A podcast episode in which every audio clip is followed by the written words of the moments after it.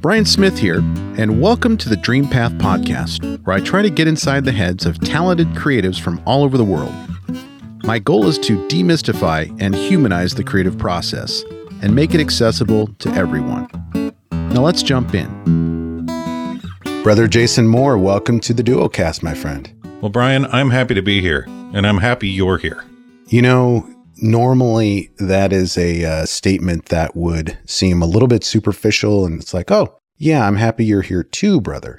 Except when you say i'm happy you're here i actually feel very grateful to be here because this last week was a fucking doozy for me. Yeah. Feeling a lot better but you know from uh, our communications via text that i have been down and out for about a week with the stomach flu. Mm-hmm. and um, feeling like a fucking hundred dollar bill today and feeling amazing. So right on. The contrast between how I felt versus today is really stark. And I'm just grateful to be alive. I'm grateful you're alive too. It's never fun to go through anything like that at all. Yeah, and I appreciate you checking in on me too, seeing how I'm doing. Well, I just want you to get off your ass and get some work done. well, let's as long as you're being real. no, I'm I'm happy you're you're feeling a lot better, man. That stuff's miserable. Yeah, so let's jump into our recap of the Josef Kubota Wladyka interview mm-hmm. and also the interview with Sunil Perkash. Mm-hmm. What'd you think of that chat with Joseph? Well, the interview was great. Um, had a lot packed into that hour long conversation that you had with Joseph. Um, you know, Joseph seems to really have a passion for what he's doing and has a real vision. And he's actually been doing a lot over the years, uh, you know, whether it be directing episodic television or writing and creating a film but I think he is just now really catching fire and getting the acclaim that he deserves. I think as a filmmaker, he's definitely one to keep an eye on. I really see a lot coming from him in the future. I agree. I made this comment to him during the interview, and it's this. I think Joseph is wise beyond his years as a filmmaker mm-hmm. and skilled beyond his years. And the fact that he was able to shoot Catch the Fair One and the first cut of the film was within just a couple of minutes of the final cut mm-hmm. means that this guy knows how to make decisions. And he really spent a lot of time developing the script. He basically shot it and had very few scenes to cut at the end, which tells me that he knows exactly what he wants. He has a vision and he executes on that vision. And I was extremely complimentary of Joseph and his film, Catch the Fair One, because it really resonated with me in terms of I like thrillers, I like unique thrillers, but I also like efficient and taut thrillers. And what I mean by that is no wasted scene time, no exposition or bullshit dialog mm-hmm. Every scene means something. Right. And every action means something. Every silence from one of the characters means something. And um, it's probably not a perfect film. If a professional critic were to look at it, they may see flaws in it that I don't see. But I thought it was an excellent debut performance from Kali Reis, who is a professional boxer in real life. Yeah. I thought it had a great message and it highlighted an important issue, which is missing indigenous women mm-hmm. in America. That's right. And the lack of attention that gets in the news and in our culture. Ultimately, at the end of the day, this was just a great thriller and one everyone should watch. So put it in your queue, rent it if you can. It's on video on demand. Well, you know, and I haven't seen the whole thing, and what I have seen of it, I don't know what a critic would would have to say bad about it. It's a very well done film. The the camera work and the action is great. I mean, it's very well done. Yeah, you got to check it out start to finish. Yeah. It really is a solid flick. Right on. So what'd you think about my chat with Sunil? Very cool interview with Sunil. Um, Sunil is a very prolific filmmaker. I think I read an interview with Sunil where someone called him a boots on the ground producer, which to me means that he's deeply involved in the trenches in whatever film he's making from start to finish and is very successful doing it. And I think part of his success is the fact that he surrounds himself with a network of people that just get shit done. You know, um, collaborative folks that he's probably worked with for years. And when you have those connections to like minded people in the business, it creates a workflow that is very focused and creative at the same time. I agree. What I liked about Sunil was that although he's an independent film producer, he's also a big studio film producer. He works on big films like Salt with Angelina Jolie Mhm. and Enchanted with Amy Adams. So he has all these connections to big studio folks, Mhm. but his passion is in independent filmmaking. Right. And you saw my interview on video with Sunil. This is a guy who probably lives a very lavish Hollywood lifestyle, rubbing elbows with all kinds of movie stars and, you know, living in Hollywood. Yeah. But he actually went to the hills of Montana to shoot this film, Last Survivors, with Alicia Silverstone, Hmm. Drew Van Acker, Stephen Moyer from True Blood. And he was there working the logistics, helping to carry camera equipment over uh, hills and down gullies and getting his hands dirty. And this is a guy that I respect because of that. This is someone who's not afraid to dive into the nitty gritty of filmmaking. Right. And he doesn't do it for the money, he does it for the passion of independent film. And another thing I liked about Sunil is that despite all of his success in Hollywood, he's a super humble guy. And he came about this completely organically in terms of how to become a movie producer. And I always wonder how film producers get in that position where they're behind the camera, they're controlling money, money decisions, they're controlling casting decisions, Mhm. and they almost seem to be a lot more powerful than the director.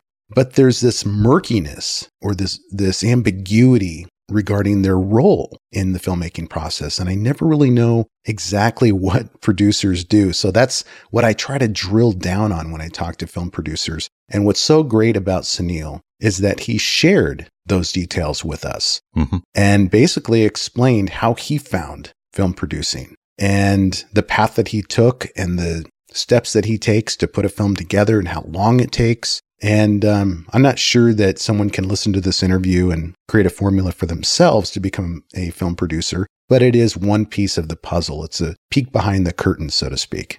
Right. Well, you know, as as I said, I had heard that somebody said he was a boots on the ground producer. That makes sense. I mean, literally wears many hats, I suppose. You know, he's got different things that he's doing. Maybe that's something another producer wouldn't do, but Sunil is kind of like got his hands in it in many different ways to get it done. And I think he put it as pretty much doing it from scratch. Yeah. Making a film from scratch. hmm And he did that with Salt. And what's so cool about making something from scratch and then hearing about the process of how it evolves is that you get to hear why it is that a project can start with someone like Tom Cruise attached hmm as the lead, Right. and it can evolve into a film where Angelina Jolie is the lead and completely changes the vibe of the film and the the aesthetic of the film in a good way, in my opinion. hmm But those types of stories about how movies completely get flipped upside down and the approach is completely different because of a character change or a plot twist, that's where movie producers like Sunil are intimately involved. And it's really cool to see behind the curtain all of the hard work that goes into developing a story like that, developing the casting, and to also hear how many years it takes to put a film like that together. It's really daunting. But very cool at the same time. Absolutely. So, Jason, Mhm. we don't always talk about things that we're listening to or watching, but I wanted to mention a couple of shows that I think you should check out. Okay. I have been watching this show on HBO Max called Peacemaker with John Cena, who was a former professional big time wrestler. Yeah. I love John. And this show on HBO, Peacemaker, is one of the best superhero series I've ever seen. It's hilarious. John Cena's character, Peacemaker, is extremely flawed. His dad is played by Robert Patrick. Oh, You okay. remember is Richard Patrick's brother. That's right. We interviewed Richard a couple of years ago, a Filter. Uh huh. Robert Patrick is the villain from Terminator, as you know, Yep. as well. Yep. But this show by James Gunn is so well put together, so well written, and hilarious and heartfelt. And the season finale, I, I watched that last night. Could not be happier with a series like this. It's a nice escape television series and probably will be picked up for season two, given how popular it is. hmm But definitely check that one out. Okay. The other series that I think you should check out with Odessa is also on HBO Max. It's called Station 11. Hmm. It was created by a guy named Patrick Somerville or Somerville, Mhm. and it stars Mackenzie Davis, Himesh Patel, Matilda Lawler, and some actors that you probably will recognize as character actors from other shows, but not a lot of big stars. So I really didn't know what to expect with this show other than the ratings were great. There was some buzz about it on social media. Mhm.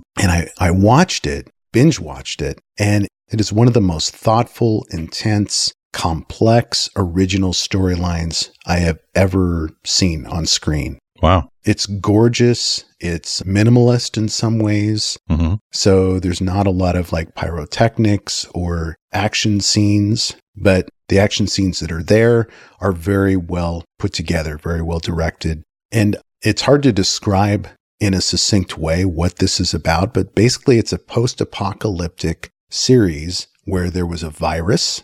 Sound familiar? Does sound very familiar. And the virus wipes out basically 99% of the population, leaving behind folks to fend for themselves. Hmm. And it follows two tracks. So it, it follows uh, kind of bouncing back and forth in time between right as the virus is hitting and what people are doing to prepare to die or try to survive, and about 20 years post pandemic, hmm where the post pans, as they're referred to, hmm are creating communities and trying to find meaning in their life. And one of these little pocket communities, they're a traveling troupe of actors that put on Shakespeare plays. Hmm.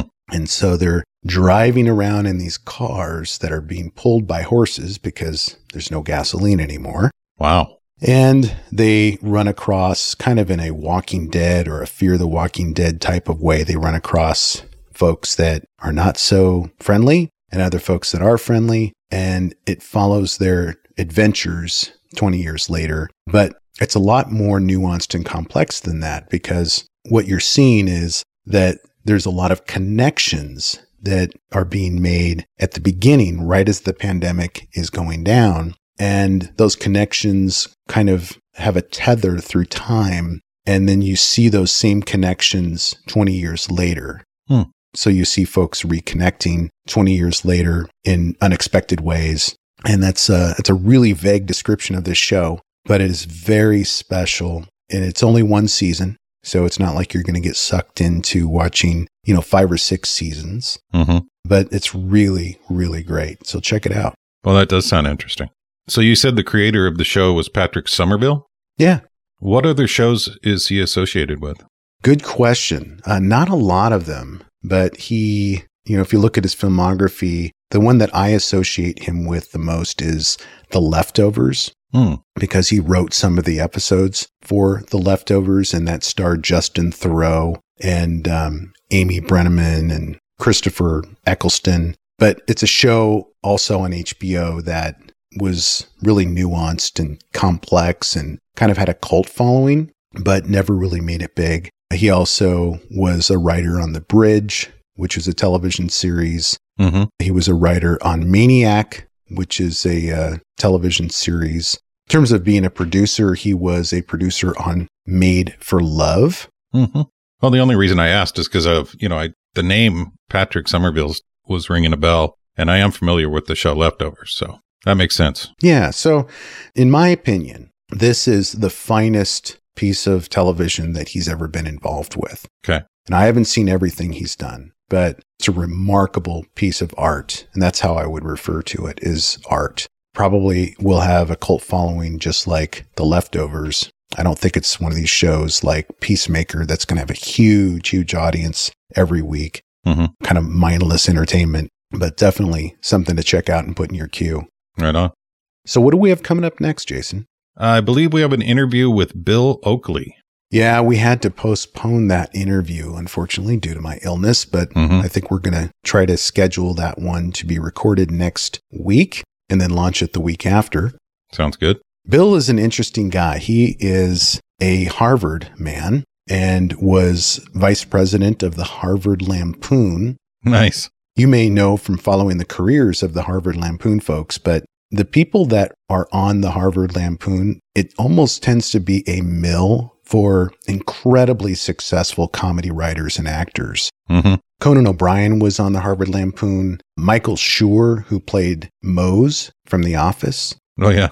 he was on the Harvard Lampoon. And Michael Schur, Mose, was also a producer and writer on The Office. So that's the type of comedy genius that comes out of the Harvard Lampoon. But Bill Oakley, when he graduated from Harvard, he eventually found his way to The Simpsons Hmm. and uh, worked on several seasons of The Simpsons from 92 to 98 during its peak popularity. And he, he executive produced seasons seven and eight. And his career in Hollywood is fascinating. And I'm looking forward to talking to him about it. He also has an Instagram that's pretty hilarious. He does fast food reviews on Instagram. so you, you might want to check out that channel when you get a chance and get some tips on what's great and what's not so great at fast food joints, That's an interesting thing to do, man. I would love to do that, actually. especially if you get paid. oh, yeah, absolutely. Hey, I'll do it even if just for the free meal. Right. Yeah. So we'll find out what his angle is there on Instagram and doing these reviews. But Bill Oakley sounds like an interesting guy and um, looking forward to chatting with him. I'm really looking forward to that. Well, Jason, my friend, as always, it is a pleasure talking to you and it's good to be alive. And I'll talk to you next time. Yep, we'll talk again. I'll talk to you next week. Right on, brother. Have a good weekend. Hey, thank you for listening, and I hope you enjoyed today's episode.